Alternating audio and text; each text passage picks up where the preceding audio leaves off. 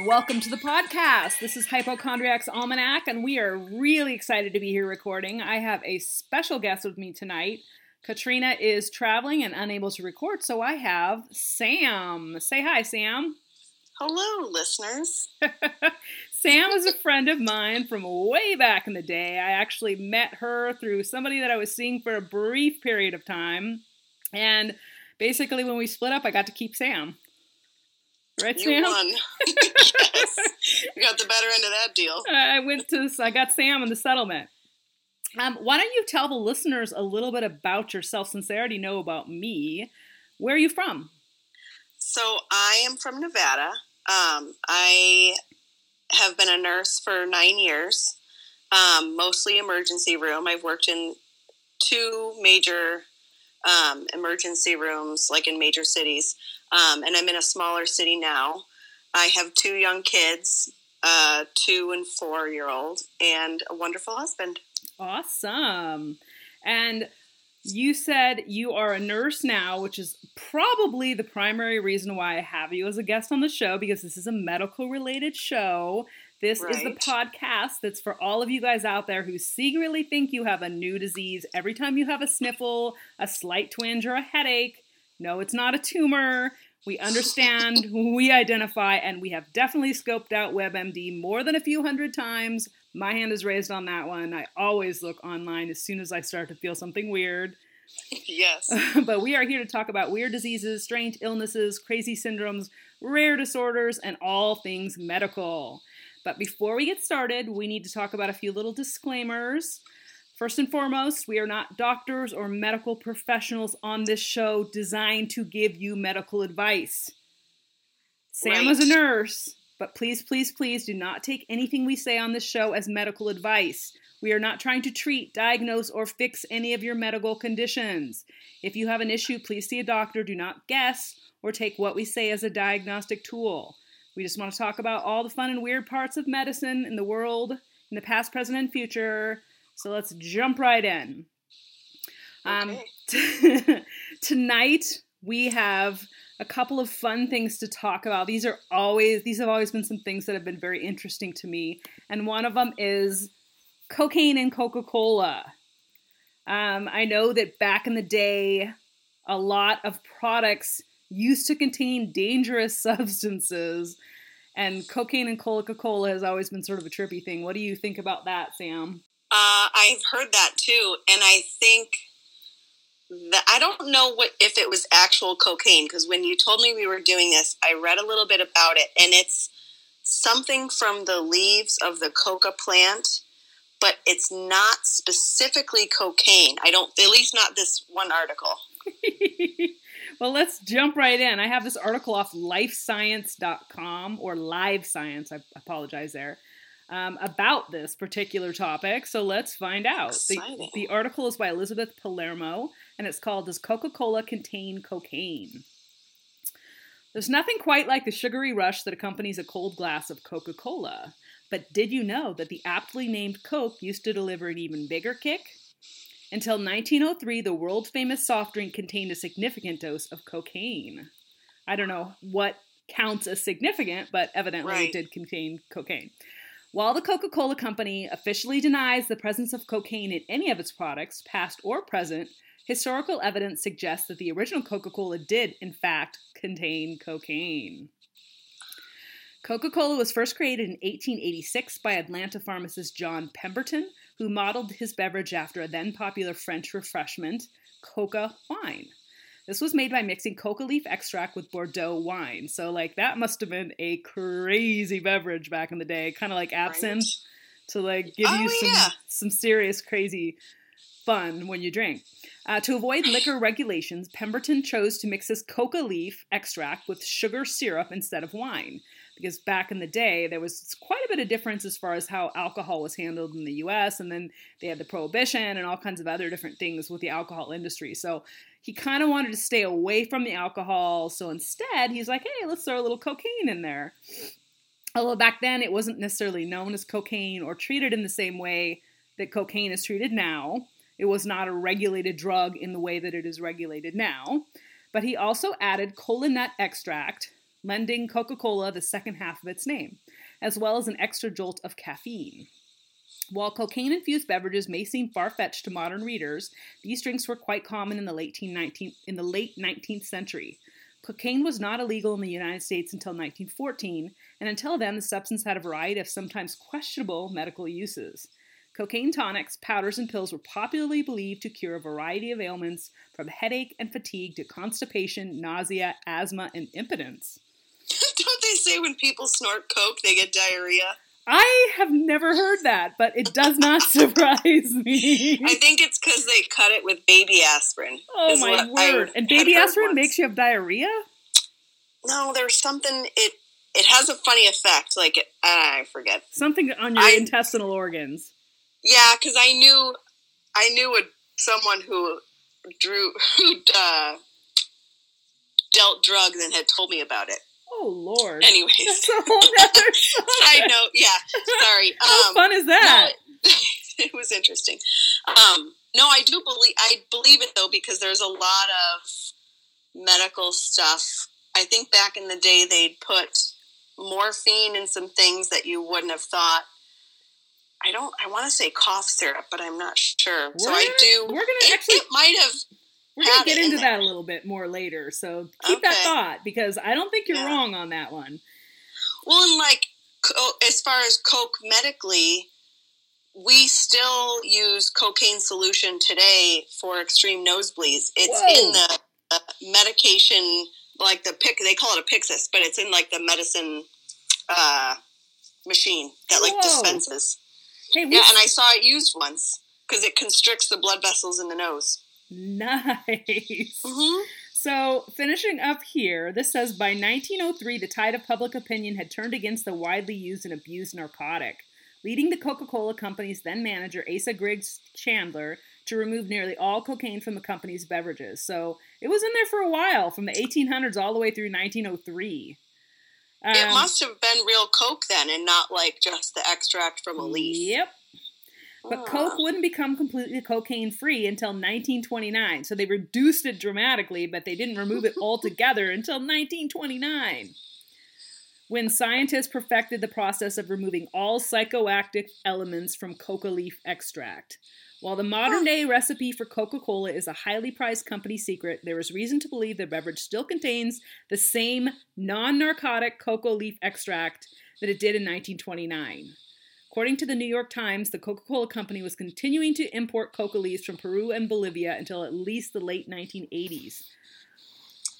Well, that's a shame. If it doesn't make you high, they should leave it in there. They're not fucking around. They still have that drug in there. I swear to God, I feel different when I drink Coca Cola. I'm not even kidding you. I don't drink it enough to know. No, I mean, I really I try to stay away from soda on the whole, but Oh yeah. it's interesting, and I wonder if somewhere in some dusty closet somewhere there's some old bottles of it sitting Oh, that have yeah. never been opened. That's what you should like eBay that. Right? that up. Wouldn't that be intense? Although I'm I'm terrified. I've never done drugs, and I am terrified to discover or find out or know what would happen to me if I actually did drugs because I am freaking crazy enough on my own. I don't need cocaine to add to that situation. Oh, I know. Well, think working in a hospital and you see all the worst situations and the people that, you know, oh, I did meth and then had a heart attack and died. Crazy. Yeah. It's crazy. So I would be the person that would try, you know, a little bit of this with that and then end up dead. Yeah. So, I'm not messing around with all that because I would literally be that person too. It's like, oh, right. oh no, you'd either be a junkie or you'd be dead and then it wouldn't be worth it. yeah. I mean, and, and they always say, well, no one dies from doing marijuana. I would probably be the one person to die, like the first person to prove it wrong, That would be impressive. right?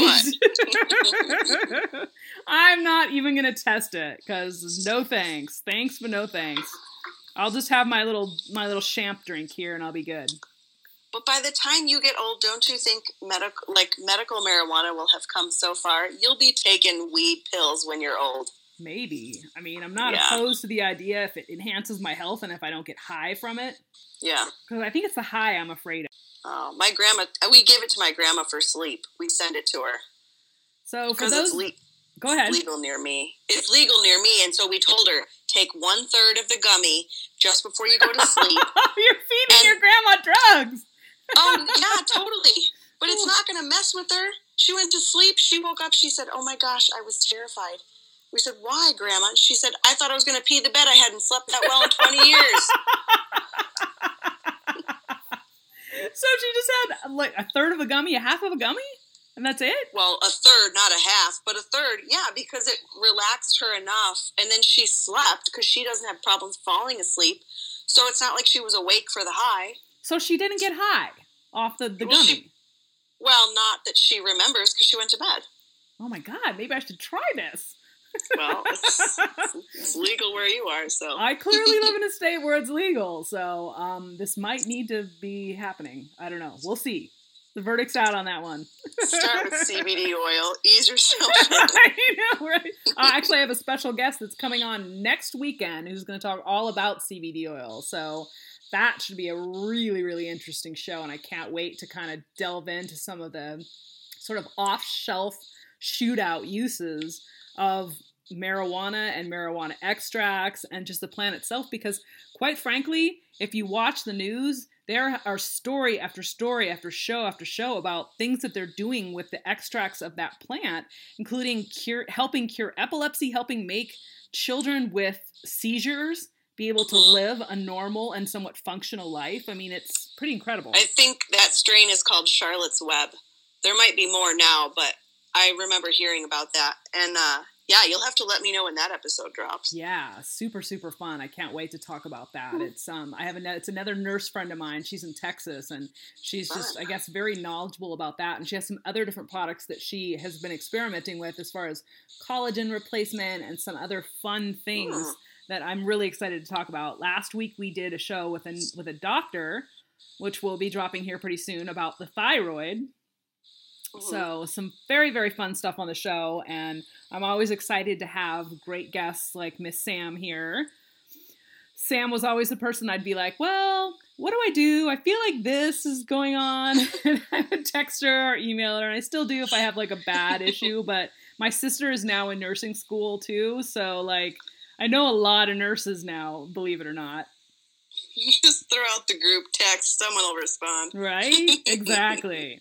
So, this next article that I have is sort of along the same lines as the first one, except this is some really interesting stuff. And I've always really had a secret fascination for this. And I remember I started reading about it probably 10, 15 years ago um, when I first started thinking about it after I heard the cocaine in the Coca Cola issue and thought, no, that's just an old wives' tale, or this is just like some crazy story that's been floating around there that's not really true. But then it turns out there were a lot of crazy remedies back in the day, but this particular article is on bestmedicaldegrees.com, but it's called 10 Dangerous Drugs Once Marketed as Medicine. It's an article by Jeremy Alder. Mm-hmm. In the 19th and 20th centuries, people suffering from any number of diseases and bodily discomforts could find what were touted as cures at their local pharmacy.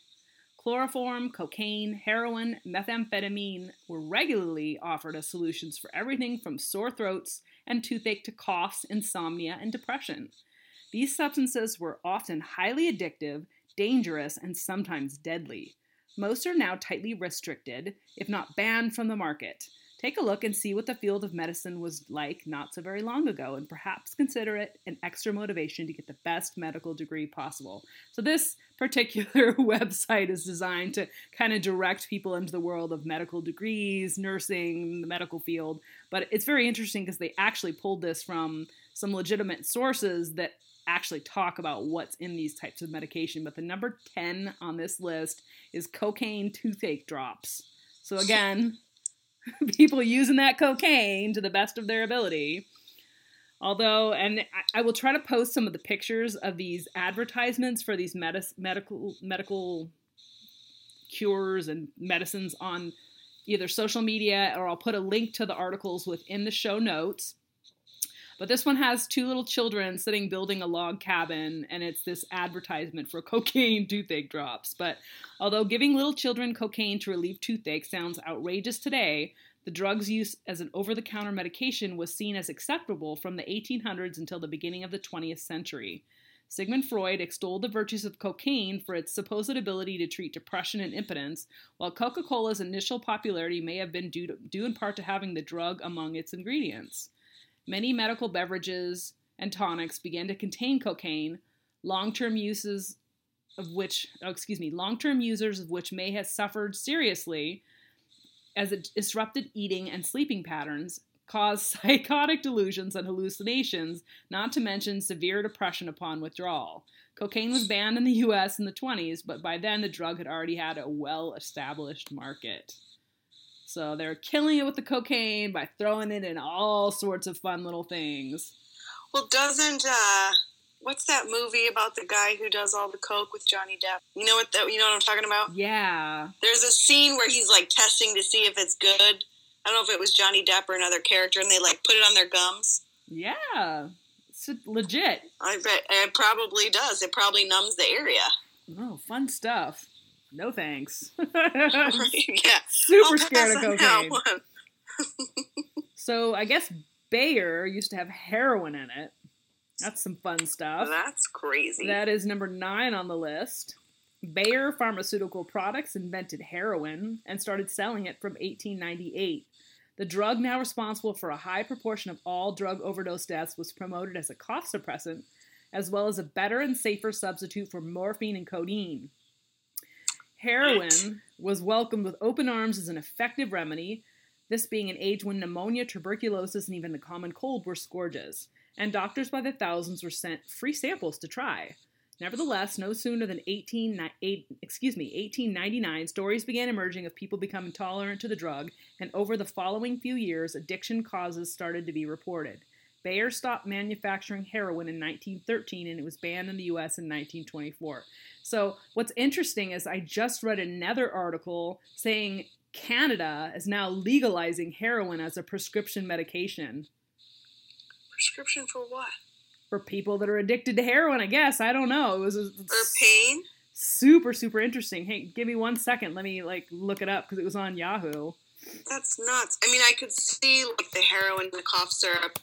It probably resembles like codeine and cough syrup, which is actually, I think, the only real ingredient that will suppress a cough. The rest is just for comfort. Well, here's this I article. to- Not to like take a huge No, jump from the article that we're in, but there's an article on the WashingtonPost.com. Canada has just approved prescription heroin, it says. The Canadian government has quietly approved new drug regulations that will permit doctors to prescribe par- pharmaceutical grade heroin to treat severe addicts who have not responded to more conventional approaches. The move means that Crosstown, a trailblazing clinic in Vancouver, will be able to expand its special heroin maintenance program in which addicts come in as many as three times a day and receive prescribed injections of legally obtained heroin from a nurse for free. Seriously. I don't know how I feel about that. So you they're want to not give them all the weed they want, have at it. But they're not using it as a remedy for colds. They're using it to help addicts. So well, I guess it's better than finding them dead on the street. If you're giving them a certain dose, well, it's then they're not going to like get a crazy batch and then die. they haven't legalized marijuana yet, but yet they've legalized heroin, which is like thousand times worse, right? That doesn't make any Well- sense to me. That's kind of ass backwards. I wonder if you have to be like a proven addict. Do you prove that? Probably. But You've gotta know be what I under- mean? You've gotta be under doctor's like care, right? something. Yeah. Yeah, you can't just walk up and be like, "Hey, can I get my heroin shot?" Give me my fix. That's ridiculous. So, Anyway. jumping back into my 10 dangerous drugs article, number 8 on the list is Kimball White Pine and Tar Cough Syrup that contained chloroform. Huh. Fun stuff. Kimball White Pine and Tar Cough Syrup, which contained four minimums, minims, minims, that's a measurement, I guess, of chloroform, was marketed as an effective tonic for cold symptoms and bronchitis. Indeed, as early as 1847, chloroform was used to relieve asthma symptoms and as a general anesthetic. So, for those of you who don't know what chloroform is, it's that drug that they put on rags and like make people pass out. Oh, like in Cider House Rules. Yeah, do they still use chloroform in the hospital setting? Not that I'm aware of, but I think that's what they eat. Is it also called ether, or is that something else? Mm, I'm not sure about that, but I would not be surprised. because ether is what they gave my grandma. She would labor when she had eight kids, and she labored. They allowed her to labor, and then they put her like put her under for like the pushing part. Technically, your body naturally will expel Oh a god, baby. that's crazy. Um, but yeah, she was like, "Oh no, they gave me ether," and I think that's inhaled like chloroform. the problem is chloroform is super dangerous, and if it's given even the slightest bit of an overdose or too much for the patient, the patient can die. But um, the article says, despite the drug being hailed as a good substitute for ether, no, so it's not ether. Cases emerged of chloroform causing fatal cardiac or respiratory arrest. Multiple patients died after breathing it in, prompting doctors to revert back to e- using ether. In spite of this, however, chloroform was still used in mouthwashes and ointments. Eventually, in 1976, the Federal Drug Administration prohibited the use of chloroform for human consumption after the substance was found to cause cancer in lab animals. Great! So it could kill you or cause cancer. One of those two things. And wait, what was it used in? Um, Cough the- syrup. Yes. I wonder why it like if it it must have really helped if they put it in there, Well, they said to relieve asthma symptoms and general anesthesia. It must open up the lung right, it vessels or something? something. to be used to be used for asthma. It's got to have some sort of a, an Right. effect that helps with that. So that's very strange. But number seven on the list is Miss Winslow's soothing syrup containing morphine. This is not quite as surprising as the other as the other ones. But in 1849, Miss Charlotte Winslow launched her soothing syrup in Maine. The cocktail, which combined ingredients such as sodium carbonate and aqua ammonia, may have been relatively harmless except for one point. It contained 65 milligrams of morphine per fluid ounce. The syrup was advertised as providing relief. Right? And it's promoted for children. The That's a syrup, lot. Like that's a that's even a decent dose. even scarier. The syrup was advertised as providing relief for children who were teething, and one mother wrote to the New York Times claiming its effect on her son was like magic. He soon went to sleep, and all pain and nervousness disappeared. Yeah, because he was freaking high as a kite. no kidding. My kid was amazing. He went right to sleep. Unfortunately, children ran the risk of being put to sleep permanently as a result of a morphine overdose. The American Medical Association denounced the syrup as a baby killer in 1911, although it remained on the market in the UK until 1930. Yeah, let's get the kids nice and drugged up. I'm thinking that could be a pretty damn good remedy for kids on airplanes. Just kidding. you can tell I'm not a parent. you can tell I am not a parent because that's a little bit crazy. Um, the next one on this list is Ergo Apio. Apio? I am not even sure how to say it, but it says Ergo and Apiol. I don't even. I've never even heard of this particular thing, but evidently, it was used as a medicine made from ergo and apiol that was sold in the early 1900s to treat menstrual irregularities. Oh, that's interesting. So, ergo is a type of fungus that grows on rye grain. From medieval times, it was used to control bleeding after childbirth and, in some cases, to bring about abortions. It can be incredibly toxic, however, and it is capable of reducing blood circulation to such an extreme that gangrene takes hold. It I can- wonder if it causes the uterus to contract. that's what it and so that's like. why they'd use it for abortion and postpartum bleeding. But it also also causes hallucinations. Fun stuff. Wow. But the apiol portion of it is derived from celery leaves and parsley. In small doses, it can induce abortions and treat menstrual disorders, but in large, they damage the liver and kidneys. So it's clearly not something that we're real familiar with or we use at all today because I've never heard of it, even in the slightest. But that doesn't mean Yeah, that no. you know it's it wasn't a thing at some point or another. But Number five on this list is Nembutal, which is a barbiturate. The barbiturate known as pentobarbital was invented in 1928, and the brand name Nembutal was first used by Dr. John Lundy in 1930. The advertisement above claims that Nembutal is an excellent drug to use when, patient, when, when little patients balk at scary, disquieting examinations and when they're frightened and tense. Although pentobarbital is an FDA approved sedative and is used to treat seizures and insomnia, it would seem dangerous to utilize it to treat nervous children by inserting it as a suppository.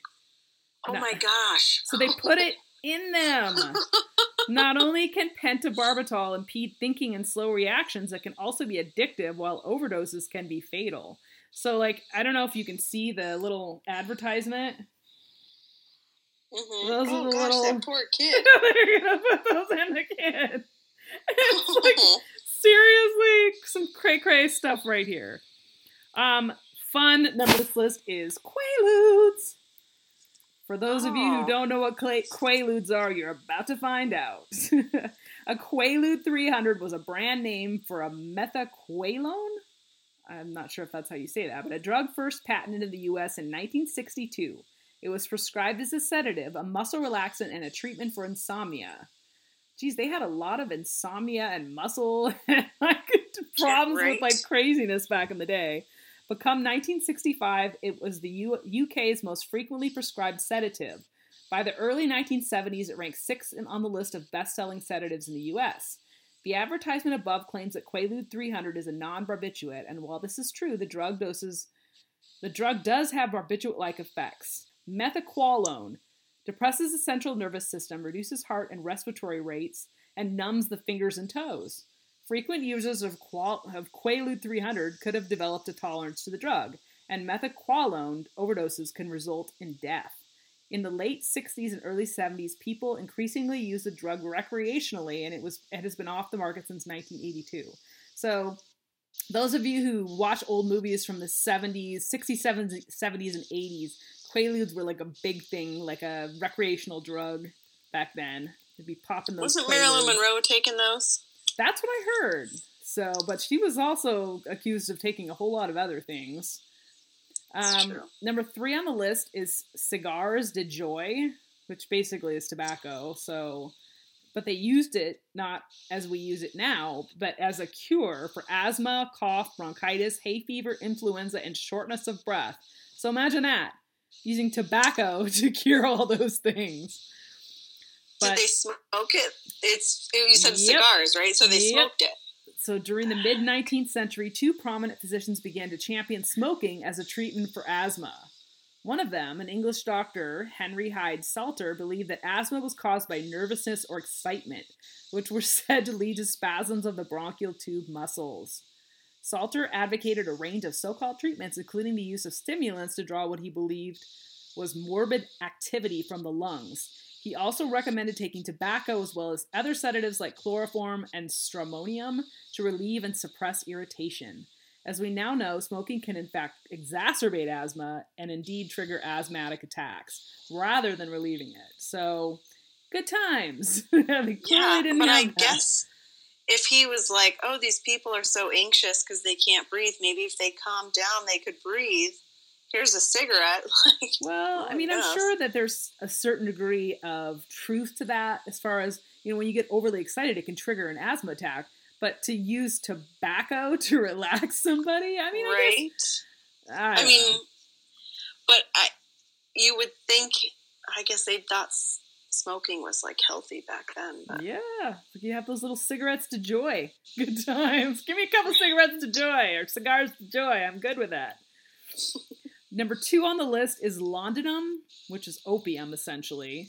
This hmm. particular fun little drug was used quite frequently. I, whenever you read old school, like romantic novels, this was like the cure, the, the, the popular cure for women who had issues. But Londinum is an alcoholic extract containing around 10% powdered opium. A powerful narcotic and pain reliever from as early as 1676, it was promoted as a remedy for various conditions, and by the 1800s it was used to treat everything from meningitis and menstrual cramps to yellow fever. Babies were spoon fed the drug, which an advertisement for Atkinson's and Barker's Royal Infants Preservative claimed provided relief from teething pain, bowel problems, flatulence, and convulsions. So, yeah, your baby's farting, give it some opium. That should work. right, goodness. It also said that Londinum was a no, uh, oh god, was a no stupefactive. I don't even know what that word is. Stupefactive, deadly narcotic. It, so it's not a deadly narcotic. It's it's a preservative of infants. The ad failed to mention that besides its addictive properties, laudanum can cause constipation, itching, respiratory distress, and, cons- and constriction of the pupils. Although it is still available, its use is restricted both in the US and the UK. So, to, is this something that's still available in hospitals? Opium? Yeah. No. Not that I'm aware. I mean, Isn't not that I've ever seen. morphine a derivative of that? Am I wrong on that? Yeah, I mean, I believe opium. I mean, opium's an opiate, and I think don't. It's derived. It's derived from the same plant. I think that like heroin and other opiates are. Um, But you need like to have from- some hardcore stuff to be able to get that as a prescription, I would imagine. well, I've never heard of that being used. So if it is used, it's not used by any docs that I've ever been around. But I've I've never You worked in a pain clinic. I've never yeah. You gotta get with the good docs, Sam. the ones that give. The You can have that. ER docs. and then the number one thing on this list is Norodin, which is considered a methamphetamine. I've never heard of this one either. That I hadn't heard of. I wonder what they Norodin is one of the most frightening supposed medicines on this list. It was a brand name for methamphetamine, the potent drug withdrawal from which causes depression and which is strongly associated with suicide when used for long periods of time. The advertisement above claimed that Norodin was useful in dispelling the shadows of mild menstrual depression and that it has relatively few side effects. Never mind the fact that it can result in various alarming physiological effects, including anorexia, tooth grinding, irregular heartbeats, insomnia, abnormal blood pressure, heart attacks, and strokes. It is also extremely addictive and is one of the hardest dependencies to overcome. Surprisingly, methamphetamine is occasionally used today as a treatment for ADHD and obesity. Woot woot. I there are ADHD drugs, and I think it's Ritalin that if you are drug tested, it pops positive for amphetamines. Fun. I'm almost positive it's Ritalin because then there's kids who I'm like, I would not have guessed that kid was on meth, and it's not that he was on meth; it's that he was taking Ritalin. But I wonder if that meth was a lot cleaner than the stuff that people are using now, because now people will hallucinate and like. You know, they get really crazy. I can't imagine unless the Because people are cooking that, that. shit in their backyards now. Well, that's what I mean. Like, if the stuff back in the day is like clean and pure, and that's why the people weren't having all these crazy. Mixing it with like cat shit and like Right. BO Yeah. and So sweat. this kind of meth was probably like the stuff from Breaking Bad, like the real good stuff. Yeah, they probably created it in a lab somewhere, like professionally, with sterile conditions and whatnot. I would imagine, right? Professionally in 1900 sterile conditions. Well, as much as sterile as they could be back then, they That's true. who knows how much of an idea they had about that as a concept either. But needless to say, that's very interesting. That was just a small sample, I'm sure, of what was actually available because with no real regulations during that time period, I'm pretty sure they had snake oil salesmen out there who were selling everything from like Yeah, peyote to like cocaine, weed, like everything. But it probably had different names back then, I'm sure. Well, and you could market things differently. And if someone said, "Oh, this is a medicine," you weren't like, "Oh, well, did the FDA approve?" You know what I mean? Like, yeah. Well, just okay, cool. Any Tom. Dick, or Harry could go throw something in a little glass bottle, slap a paper label over it, and go sell it. I mean, Yeah. And go town to town. So they could sell it to, you know, it's just some amazing cure all drug for to like 50 people and then pick up all their shit and move on to the next town. And then no one knows where to find them when people start dying. Yeah, that's true. Or if, you know, people got super sick from whatever it was that they're selling, no one, number one, no one would be able to find the person that they bought it from to be able to sue them or claim, have claims against them. And number two, how would they even be able to narrow it down to say, hey, this bottle of tonic that I drank gave me, gave my dad a heart attack or gave me, you know, some weird heart palpitations or something like that, you know? Right, right. Not enough knowledge and a lot of crazy theories back in the day probably made for some interesting times i, I can imagine um, getting into something a bit more innocuous at this point though like i asked sam to kind of come back to me for this show and tell me some of the interesting kind of home remedies that she's heard about, used, or um, experienced at one point in her medical career. So, what do you got for us, Sam? So, my grandmother told me that they used kerosene in their hair for lice. And I think it's because it must have drowned or suffocated the bugs. But talk about a fire hazard. Good I God. mean, do they just straight up pour it on their head? She didn't say how they had used it, but when they mentioned that, I thought, gosh, it sounds so dangerous and so irritating for your skin. Well, that's not, I think, as unusual because I have also heard people say that you can get rid of lice by putting, like, dousing your head with olive oil or some form of oil, something Like an oil? so that Yeah, it suffocates them. right. So you keep it on your head until all of them die, and then you comb your hair, and there supposedly is this miraculous cure. Well, I'd do olive oil first, then at least your hair would be shiny. Oh yeah, yeah. Or like mayonnaise, you could put mayonnaise on them and drown those suckers out, and give yourself an amazing glowing Right? head of, like of glossy fabulous hair. treatment. um, I mentioned the cocaine solution for nosebleeds that they use in the hospital. That's not like a home remedy. Um, someone had a patient had told me once they were going to go home. They were in the ER for cold symptoms, and they were going to put or they had put Vicks on the bottoms of their feet because it works better. They said than on your chest, and I've heard that When I- too. I yeah. I since he had mentioned that to me, I've heard it a couple other times.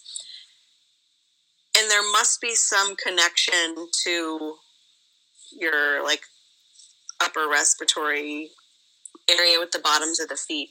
When I was pregnant with my second, I was really late to deliver and I went to an acupuncture person who put I forget what oil on the inside of my ankle to help to stimulate uterine contraction. And did it work? So, well, I did go into labor that night, but who knows if it's from that or because the kid was 10 days late. Or the but- placebo effect was in full effect.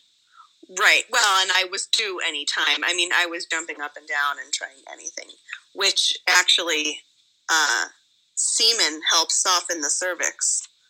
I've heard, which is why they say if you want to like go into labor, have sex, and it's yeah. Anyhow, and Um, it's good times in Sam's house. I don't know. I think Um, there's something to that though, as far as the soles of the feet with absorption into the body. Because I've also Yeah. heard it said that you could put an onion when you're getting sick or feeling sick. You take a raw onion and slice it in half and put it on the sole of your foot, and then put a sock on, and it's supposed to draw out the toxins. Have you ever heard that one? not onions specifically, but um, oregano oil helps to. I think it's boost the immune system, but it's supposed to help when you're sick. And I've put that on the bottoms of my feet, and then I smell like a pizza. But Yum. yeah, I should try the onion with it too and see if that helps. Your husband's like, Um, sweetie, you smell so delicious. Right. And pizza." speaking of herbs, yeah, um, garlic oil to the ear, which I've heard, and I've heard it from people who are kind of hippy dippy, you know. But um, my Did girlfriend actually, smell really bad.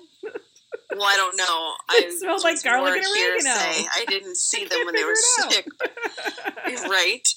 Um, no, my girlfriend called me and was like, "I think I'm getting an ear infection. My ear hurts." Blah blah blah. I'm like, they don't even try and prescribe antibiotics for ear infections anymore. they don't. Um, and I, not as much. There are studies from, I want to say Canada, that say that it's it's not really as effective as people think to put give antibiotics, especially if it's a viral infection that caused it. Then it's not going to touch it. But Yeah. anyways, um, I told her I was like, find someone who's lactating and put some breast milk or garlic oil in there. I've heard that the breast um, milk thing. Oh, breast milk cures all. Pink eye. Um, not is it psoriasis or eczema? So like did dry you just skin like patches. pull a bunch of milk out and put it in the freezer for like cure all in the future? Well, I had a girl at my last job ask me um, for some breast milk, and I don't know what she did with it for something for her kid. Did you give it to her? And hell yeah, I did. I was like, here you go. How much do you want? It's legit. If you get someone with some good breast milk. And so recently, one of my sons started getting irritation in his eye, and I was all dried up by then. And so I knew a girl at work who was breastfeeding, and she gave me some breast milk, and I put it in my kid's eye. Well, Pink I guess went away. you can freaking order breast milk online now, and you can get breast milk ice cream. That's no joke. That's that's disgusting. But I draw the line there.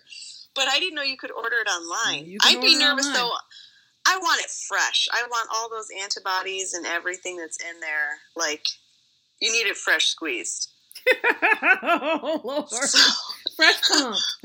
or, or at least know the freezer it came from. Yeah. But I'm, Anyhow. I'm not entirely sure about that particular thing. Yeah. Um, How delicious or how weird it would be to like mix that in with anything. But again, I- I wouldn't be completely opposed to it. And it's like the placenta thing. Did you, what about that? Would you eat a placenta? oh, I did twice. I mean, not really eat it. I had it. Um, they Blend it dried it, up? out like beef jerky, and then they ground it up. Some people will steam it, but I did mine raw. And I had a little anxiety postpartum, but nothing crazy, and I didn't lose clumps of hair. So I don't know. so you think the placenta helped? Well, I don't know that it. Every pregnancy is different, and um, I with both my kids did it, so I don't know. I can say that I didn't go totally loony, and I mean not that it would help. There, some women suffer terribly from postpartum, but mine wasn't. My postpartum anxiety wasn't that bad. It was just very slight, and it didn't last very long. And I didn't like some women complain of losing clumps of hair, and I didn't have that either. Well, I also have to wonder how much of that has to do with vitamin and mineral depletion. Because when you have a baby, that sucks tons of that out of you. And then when you're breastfeeding and all that, if you're, you know, not eating a perfectly balanced diet and giving yourself supplements, you're going to fuck your body up. Yes, but I think the placenta has more to do with um, maintaining or slowly um, bringing your hormone levels down. Because after you have a baby, it's such a crash. I mean, You're used to these pregnancy hormones, and then they're not there anymore. And the way I understood it is that it is a gradual decline rather than just boom, you're done. Okay, Kind of like so weaning yourself. with the placenta, then you have little bits of it each day. You have one dose, like you have doses. Like Mhm. what is it? You don't just have it once. You don't just have a freaking pl- Oh, take that whole placenta no. and have a smoothie in one day. Mm-mm. And the people that have smoothies, I believe they still use little pieces of it at a time. And so I was taking, I think I got 90 pills and like 80 pills with my second one. So I had, it was like two pills three times a day, or was it three pills twice a day? And then for like a week. And then you went to like, so let's say it was two pills three times a day for a week, and then two pills twice a day for a week, and then one pill, you know, twice a day or three times a day. So it was like a slow decline until all the pills were gone. Okay, so you took your placenta after you had the babies and you sent it off to a company? Like how how did that happen? No, so a lot in a lot of towns now, they there are people or like mini companies that'll do it. So when I was in California, I had to have like blood tests showing that I was hepatitis and HIV negative for like OSHA or I don't know whatever company regulates that. So she came to the hospital and picked it up, um, like within a couple hours of birth, and took it to her house and used it like cut it up, I guess, and put it in the dehydrator and dehydrated it and then um, ground it into like a powder and then put it into capsules. Wow. Uh, and with my second one, she was at I had a home birth with my second one and he she was at the house within like 12 hours. So and came and picked it up and then delivered it. wow, that's awesome. Yeah, most of those places I don't think you can do maybe you can do it online, I don't know.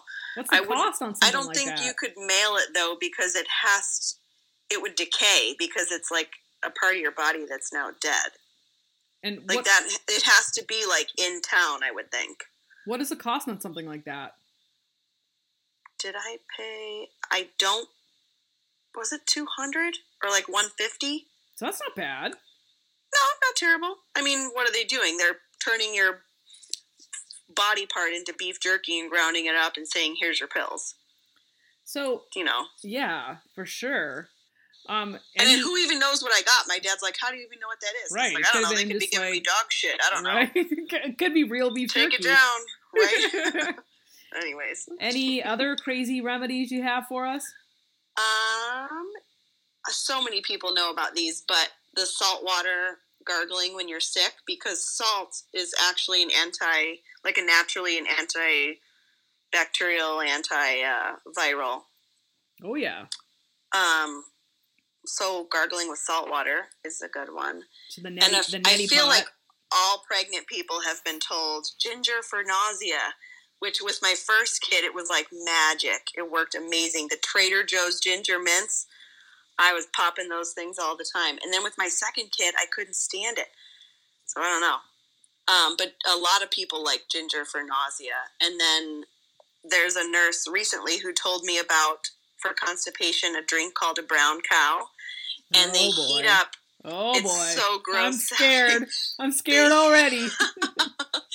they heat up prune juice and put a package, like one of those little mini packaged butters, into it and melt the butter into the prune juice and have them just chug it down. Ew.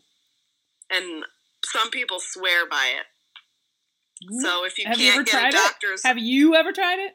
no, I choked down prune juice once because I was constipated at work and I knew I was almost off. Dude, Um, but that shit doesn't have- work for me. I could eat a whole freaking thing of prunes and it wouldn't do shit.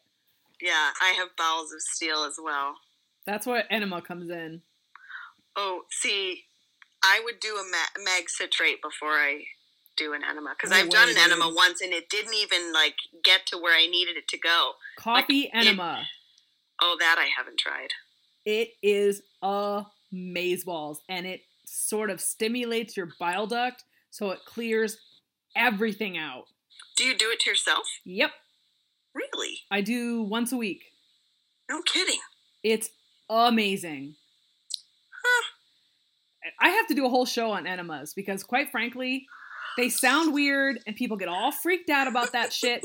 But I'm telling you, there have been a lot of famous people out there that have used enemas, and there are actually people out there that advocate coffee enemas as a cure for cancer.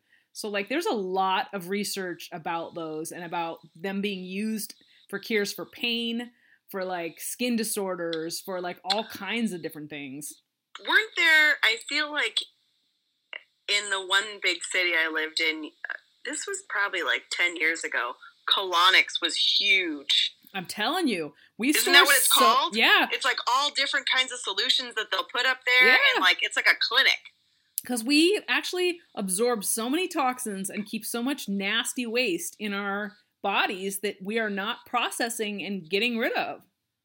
Yeah. So like it's it's totally believable that by clearing that out that you could help get rid they actually say that if you do regular enemas that it helps clear plaque out of your arteries as well because there's plaque that goes into your colon and your intestines from the foods you eat that doesn't get cleared out when you pass feces through the tubes so when you do the coffee enema it clears everything out including the plaques that could potentially build up and cause interesting issues with your heart and your lungs and your liver and your body. So it's very interesting. I would be interested to know if they've done like a colonoscopy before and then after to see like is it truly clearing it out? You Okay, know what I mean? so here's like the deal. You got to promise to come back on the show at a later date and do an enema slash colonic slash show with me. Will you do it? well, yeah, I'll I'll do it, but I would need Let's talk shit. a little bit of time to like yeah, right? shit. I'm gonna go to like the medical hospital resource and see like the act like real studies. Got to do some research. We got to do that, but I want you to come back and do a shit show with me. Let's do a Oh, show. I'm all about the shit show. That's my life is a shit show. Well, it's about the time right now to kind of wrap things up for the day since we've pretty much hit our time marker. I just want to thank Sam so, so much for coming on the show with me today. She is a dear, dear friend of mine. I love her to pieces. We have had many, many nights together when we cooked and drank wine and just had really good conversation. So I definitely hope she will be a guest on the show at a later date. Oh, would I'd love love to to. have her again.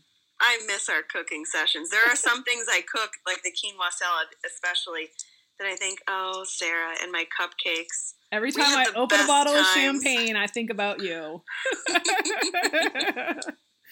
Oh, and the So, chambord too. right? Champagne and Anyways. shampoo. Oh no, no, no! I always think of uh, champagne and hip. Was it Hpnotiq we were having with it? Hpnotiq, yes. Oh my god, was that the was the best. Raging headaches the next day, but it didn't even matter. It was so delicious. I would come home and Sam would be there because our two significant others at the time were um, away on what, where were they deployed at the same time? Hmm And so I would go over there and we would hang out and Sam would cook and she would make cupcakes for me and everything Oh, else. yeah. I would come over there after work and she would be cooking up a storm. That's my love language. I love to cook for people. Oh my god, it's the best. it. I still use a bunch of your recipes that you gave me and it is the best. That quinoa I'll have to salad. send you some new ones. Oh my god, that would be amazing. I've got some new go tos. All right, we're gonna we're gonna we're gonna wrap things up here. This is the point where we say goodbye.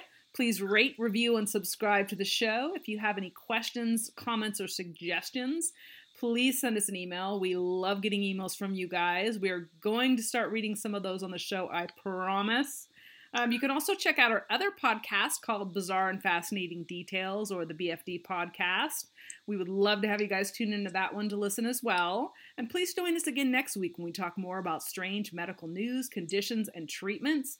Good night, podcast peeps. Stay healthy, keep it real, and always live your best life. Bye. night, listeners. listeners.